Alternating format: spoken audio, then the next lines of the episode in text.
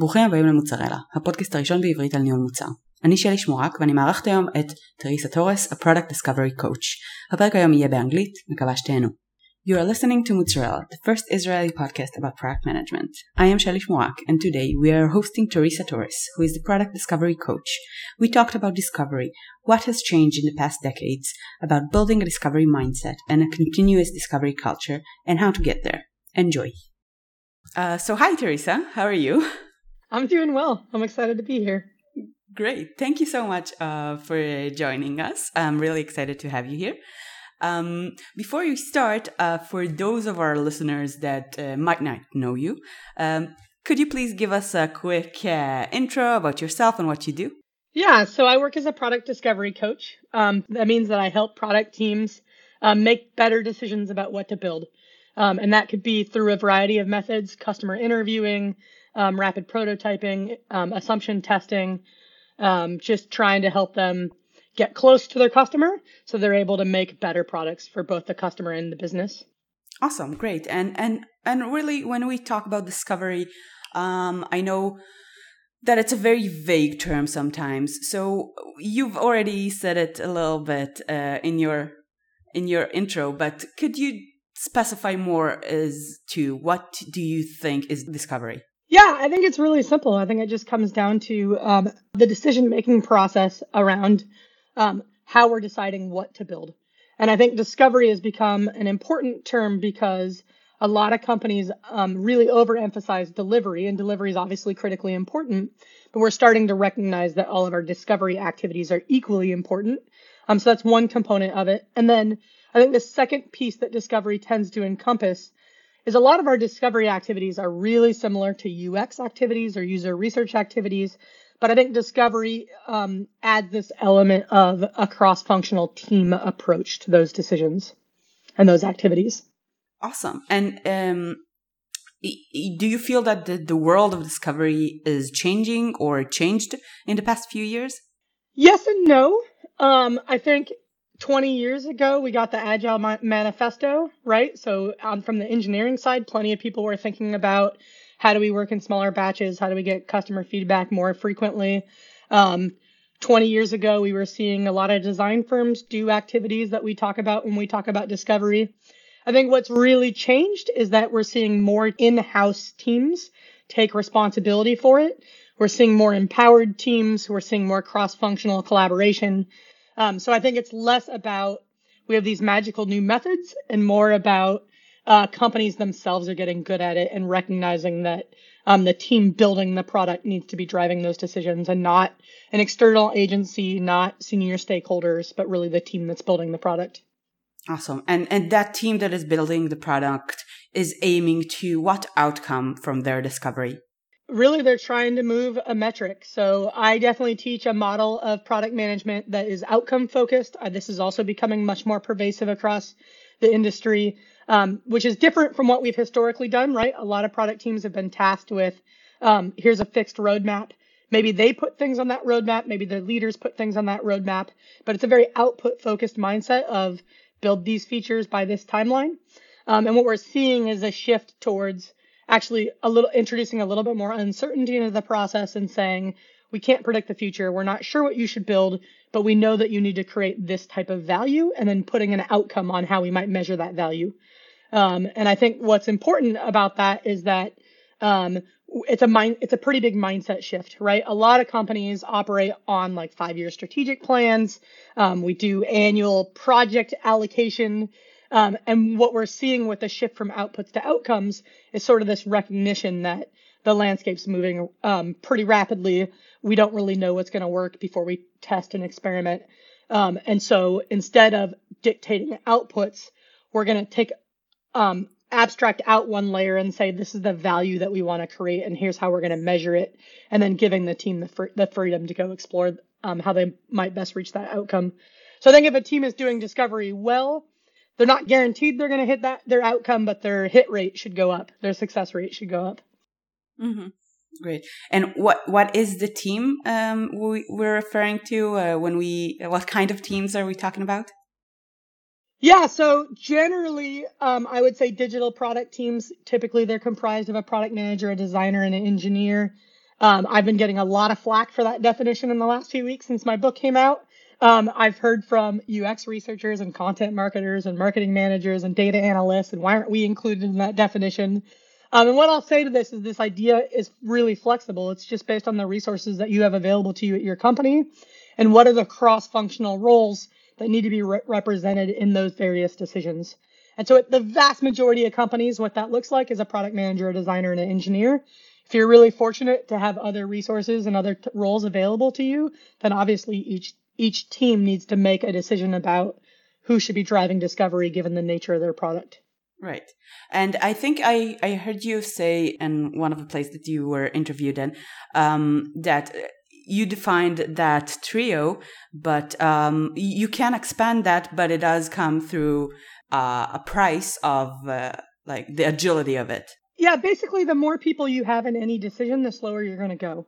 Right. So right what are some cases where you might play with that model? So we know from just past experience and successful companies and successful digital products that generally the, the cross-functional roles that should be represented are the product manager that's usually representing mm-hmm. sort of the business mindset the designer is representing the sort of usability and desire maybe a little bit of um, desirability and then the engineer is representing the feasibility I would argue all three are responsible for desirability and making sure there's true customer value there.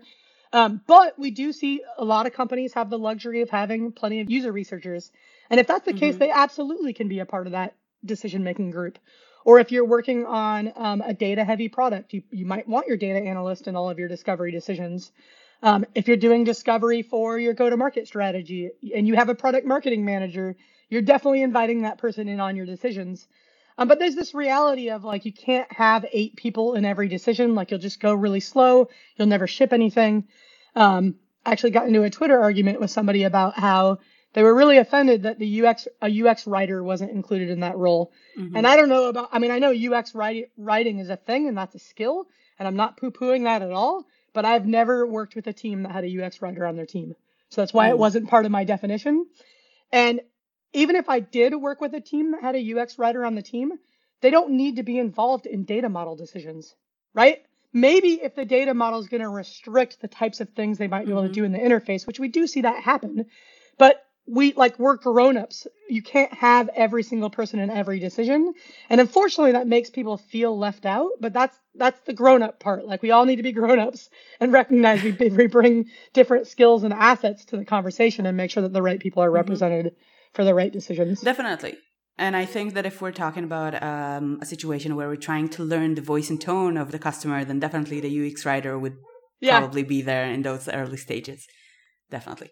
Awesome. Okay, so let's talk a little bit about um, what does it mean? Um, what is this discovery process? What is continuous discovery? Uh, let's try to dive a little bit into it. Yeah, so I'll distinguish between um, one of the things that I really teach is this continuous cadence, which is different from what a lot of companies do. So, because the mm-hmm. business world historically works on this project model, right? We resource projects annually, teams pick up a project, finish it, move on to the next project. We've started to adopt discovery methods from a project mindset. So, what that means is that um, a team might kick off a project, interview some customers, um, do some affinity mapping, synthesize that into a research report, share it with the team, build something, maybe at the end usability test it, and then ship something and hope it all works out great. There's nothing wrong with project based research, and there's nothing wrong with project based discovery. But what we're seeing on the delivery side is that more teams are moving towards a continuous delivery cadence. We're ship, we're trying to ship value continuously week over week. And so we want to see our continu- our discovery methods match that cadence. So for me, continuous discovery is really simple. It's how can the team that's building the product engage with customers on a weekly basis where they're, where they're conducting small research activities to help them identify the best path to their desired outcome. Um. And I think it's that continuous cadence of regularly engaging with customers, regularly testing assumptions, regularly exploring your customer's context, and and keeping open this constant discovery around i'm trying to move this metric what's the best way to do that and i'm assuming that if you speak to customers every single week then um, your studies would probably look a little different than if you do it once a quarter or once a year Yeah, like we can't we we can't do project based discovery every week. It wouldn't be sustainable. So mm-hmm. one of the examples I give of this is um, usually when we're doing project based interviewing, we're interviewing six to 12 customers. We spend a couple weeks recruiting. We spend a couple weeks interviewing. We spend a week or two synthesizing. Um, you can't do that. You can't take that exact process and try to jam it into a week. We'll make everybody crazy. Um, so mm-hmm. instead, mm-hmm. the idea is how do we make our research activities so small that it's sustainable to do it week in and week out? And so what that might look like is maybe you do um, a 30 minute interview once a week and you're continuously synthesizing what you're learning. So instead of having this every six to 12 interviews, we're going to stop and synthesize. Instead, you're processing each interview as they come in.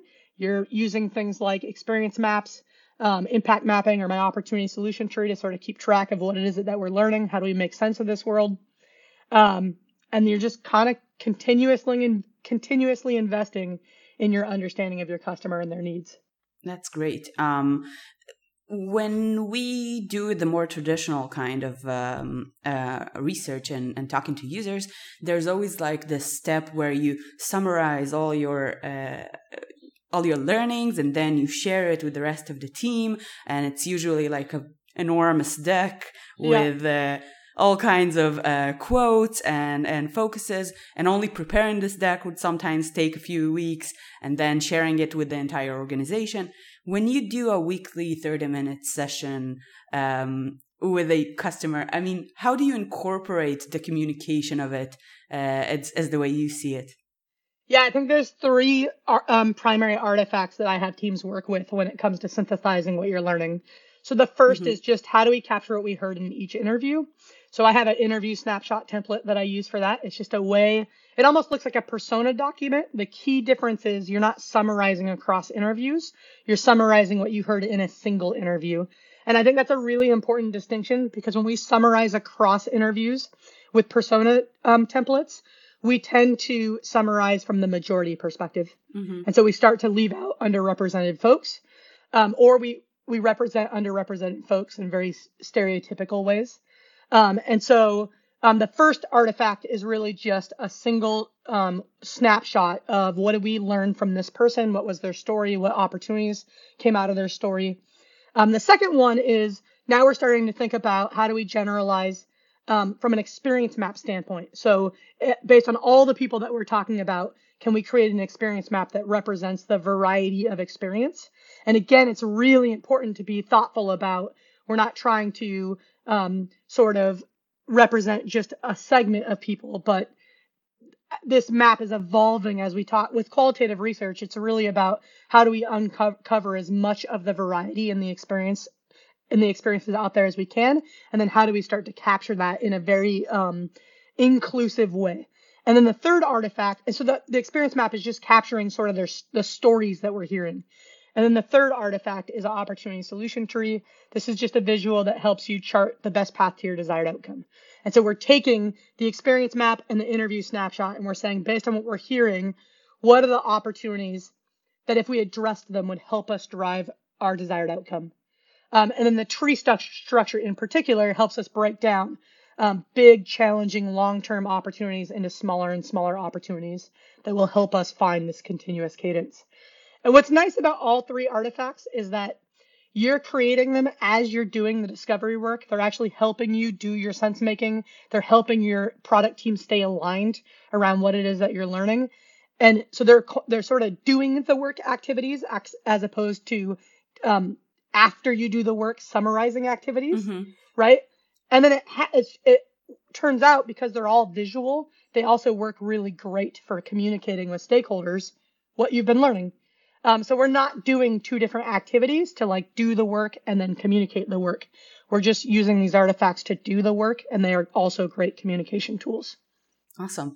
And, and I'm pretty sure that w- once you do it in a continuous way and also you have those visual tools, it also helps you along the way in prioritization in other cases where you really need to understand where are you standing in terms of um, different initiatives and different opportunities that you have um, to really understand your next steps. Um, do you have like a recommendation of how to use those uh, in in these kind of stages? Yeah. So um, it, this is a little bit hard to ex- explain without visuals, but the what's nice about the tree structure is that it helps us prioritize. So first of all, I really encourage teams prioritize in the opportunity space, not in the solution space. So what do I mean by that? A lot of us take giant lists of features and try to prioritize them and say this feature is more important than this feature. But really, we should be prioritizing customer needs, pain points, and desires, which is what I call collectively as opportunities. Mm-hmm. Um, and really thinking about strategically where should we be playing, what problems should we be solving before we jump into solutions. And so on an opportunity solution tree, you're mapping that opportunity space with a tree structure. Um, and this is, if you're familiar with decision trees, it's a similar idea that as you're working your way down the tree, you're getting more and more specific. So you're breaking big opportunities into smaller and smaller opportunities. And the advantage of that is that you don't have to assess every single opportunity you encounter. You can use the tree structure to help you prioritize. So you could start at your highest level and um, compare and contrast them against each other, make a decision. And if you have three branches on your tree and you decide the leftmost branch is the most important, you now don't have to assess and prioritize anything in the middle or on the right.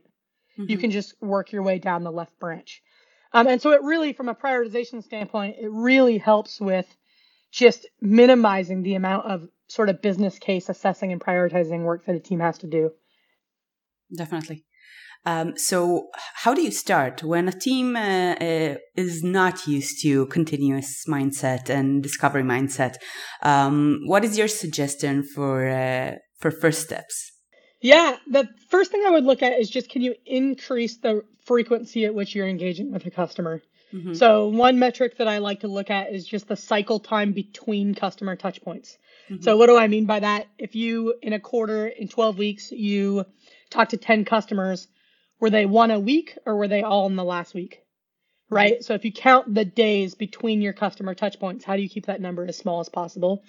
Um, the reason for that is that when I see teams engage with customers on a continuous cadence, even if they're even if they have no idea what to ask in those interviews, even if they're not well versed in how to interview well. I mean, I do recommend you get well versed in how to interview well, but even absent of that, when we engage with customers regularly, we start to see that we have knowledge that they don't have.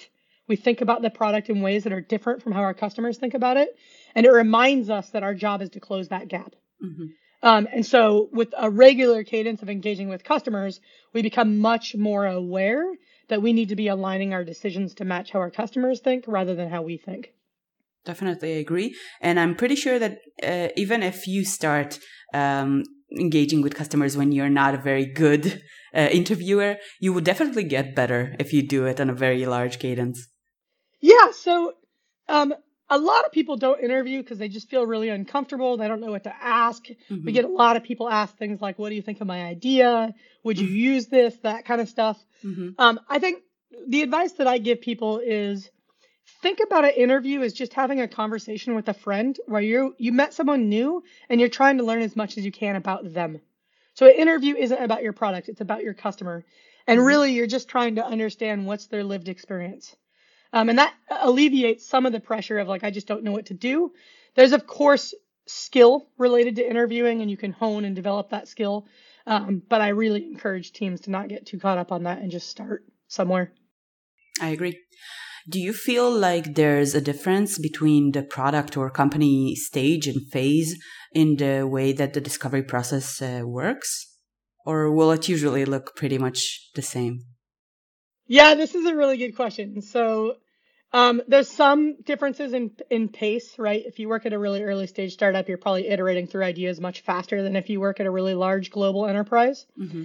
Um, but I would say the methods, like I've taught teams in a lot of different contexts, a lot of different countries, a lot of different um, industries, and we basically use the same structure. The one difference is is that my a lot of my methods assume you understand who your customer is, um, like you have a target customer in mind, and that you have a theory of what your value proposition is for that customer. Mm-hmm. So you don't have to have a product yet. You just have to have a theory of a customer segment and a value proposition for brand new startups or for enterprises that are launching new products, they may not have that yet. And that's where I would recommend that they do some work like with a business model canvas and at least get to the point where they have a customer segment and a value proposition before they start to dive in. Okay, awesome. Um, I uh, four years ago, uh, I think, uh, you gave a talk at Productize, and you talked about modern product, product discovery. And at the end, you said five years from now, uh, product discovery will look uh, differently. Uh, we will work in smaller size research. Week by week, teams building by by the teams building the product, and much of what we are discussing here today is as it seems uh, uh, to be more uh, coherent and precise uh, in your uh, talk uh, recently. How do you feel that the world have changed in the past four years in the in, in towards your your forecast? Yeah, you know, it's I get asked this a lot, and that talk was um, coming up on five years ago. Mm-hmm. really, what I was trying to say in that talk was less about the world is going to change really quickly. I was trying to um, I, that that talk I introduced my opportunity solution tree, mm-hmm. and I was I was I was trying to find a common structure to the to the discovery work.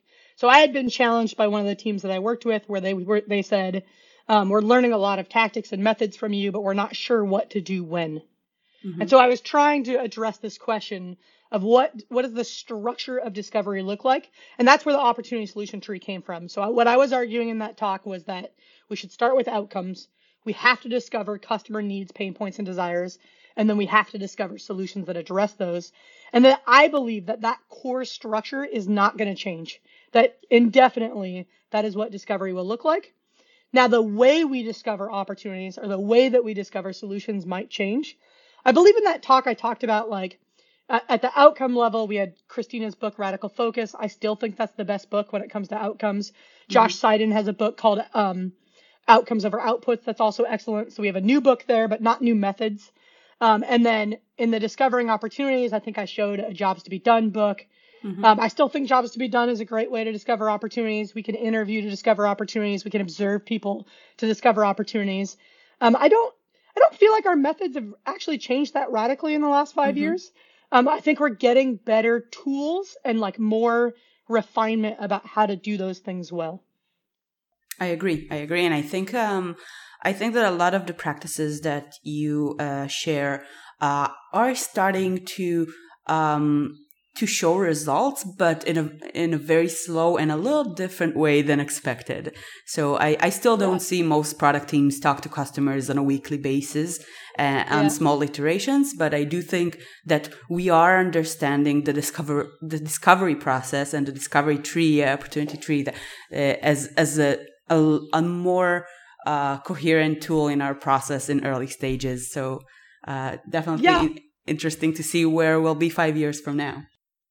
Yeah, I um I really like the there's a William Gibson quote which is um the future is already here it's just unevenly distributed. Mm-hmm. And I mm-hmm. think that's really true for product practices, right? So um, five years ago, I started talking about engaging with customers weekly. People used to think I was crazy. Like I remember a distinct moment where I was sitting on a panel. I said that out loud, and literally other people on the panel, um, someone turned to me and said, "Teresa, I love your enthusiasm, but that's unrealistic." Um, whereas right now, that's not the case. Like a lot right. of people are talking about talking to customers weekly. I think you're right. The vast majority of product teams, this still sounds really crazy, mm-hmm. but it's becoming more of a norm. Um, and for teams, if anybody's listening and that sounds like a crazy cadence, I really encourage people to take a continuous improvement mindset. If you've never talked to a customer, just start by talking to one. And mm-hmm. if you're talking to customers quarterly, try to get to monthly. If you're talking to a monthly, try to get to every other week. Um, you don't have to just start next week and be perfect. It really is an iterative process. Definitely. Um, okay, awesome. So right before we are, we, we will finish, uh, any last tips you would like to share um, with our listeners? Yeah, so um, if you're interested in learning more about continuous discovery, I did just release a book called Continuous Discovery Habits. I really designed the book to be a practical, hands on guide for product teams who want to work this way. So I've been really lucky in that I've gotten to coach a lot of teams. What I don't like about coaching is that it requires that your head of product be willing to invest in you learning to work this way. Mm-hmm. And I really want to make it accessible to anybody. And that's what the book is all about. So if you're interested in learning more about this, um, I would pick up a copy of the book. Um, the other thing that I know is that when you read a book, it's hard to put it into practice on your own, that oftentimes we need feedback, we need to learn from peers. So with the book, we also launched a membership program where we do we have a pretty strong, thriving community where we're supporting each other in putting these practices like into effect in our workplaces. Um, and then we have a set of courses that help you build skill in the different areas. Um, so if you want to learn about the membership program, you can go to members.producttalk.org. And if you want to learn about the courses, it's at learn.producttalk.org. Awesome, great. And also, uh, where can they find you if they uh, want to read your blog or uh, reach out? Yeah. So that's also at producttalk.org. So if you just go to that homepage, you'll see all those resources. Um, I'm pretty active on LinkedIn and Twitter, so feel free to reach out and say hello. Um, I love, I really am um, passionate about helping teams adopt these habits.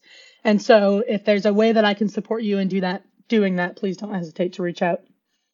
That's great. Thank you so, so much. I really appreciate your time. And um, I'm sure that we will have questions. I, I can share it with you if uh, if they're in our closed uh, Hebrew community. And uh, thank you so much for your time. Yeah, thank you so much for having me. Thank you all for listening to this episode with Teresa. We had a great time. We hope you enjoyed it. If you want to listen to other episodes of Mozzarella, you're welcome to follow us on Facebook. Most of them are in Hebrew. Please note that. Um, you are welcome to subscribe our SoundCloud service or through your podcast app. And if you want to support us, feel free to rate us, review us on iTunes, on Facebook. Uh, tag your friends about the episode if you want to share the knowledge. Thank you so much for listening. We'll see you in the next episode.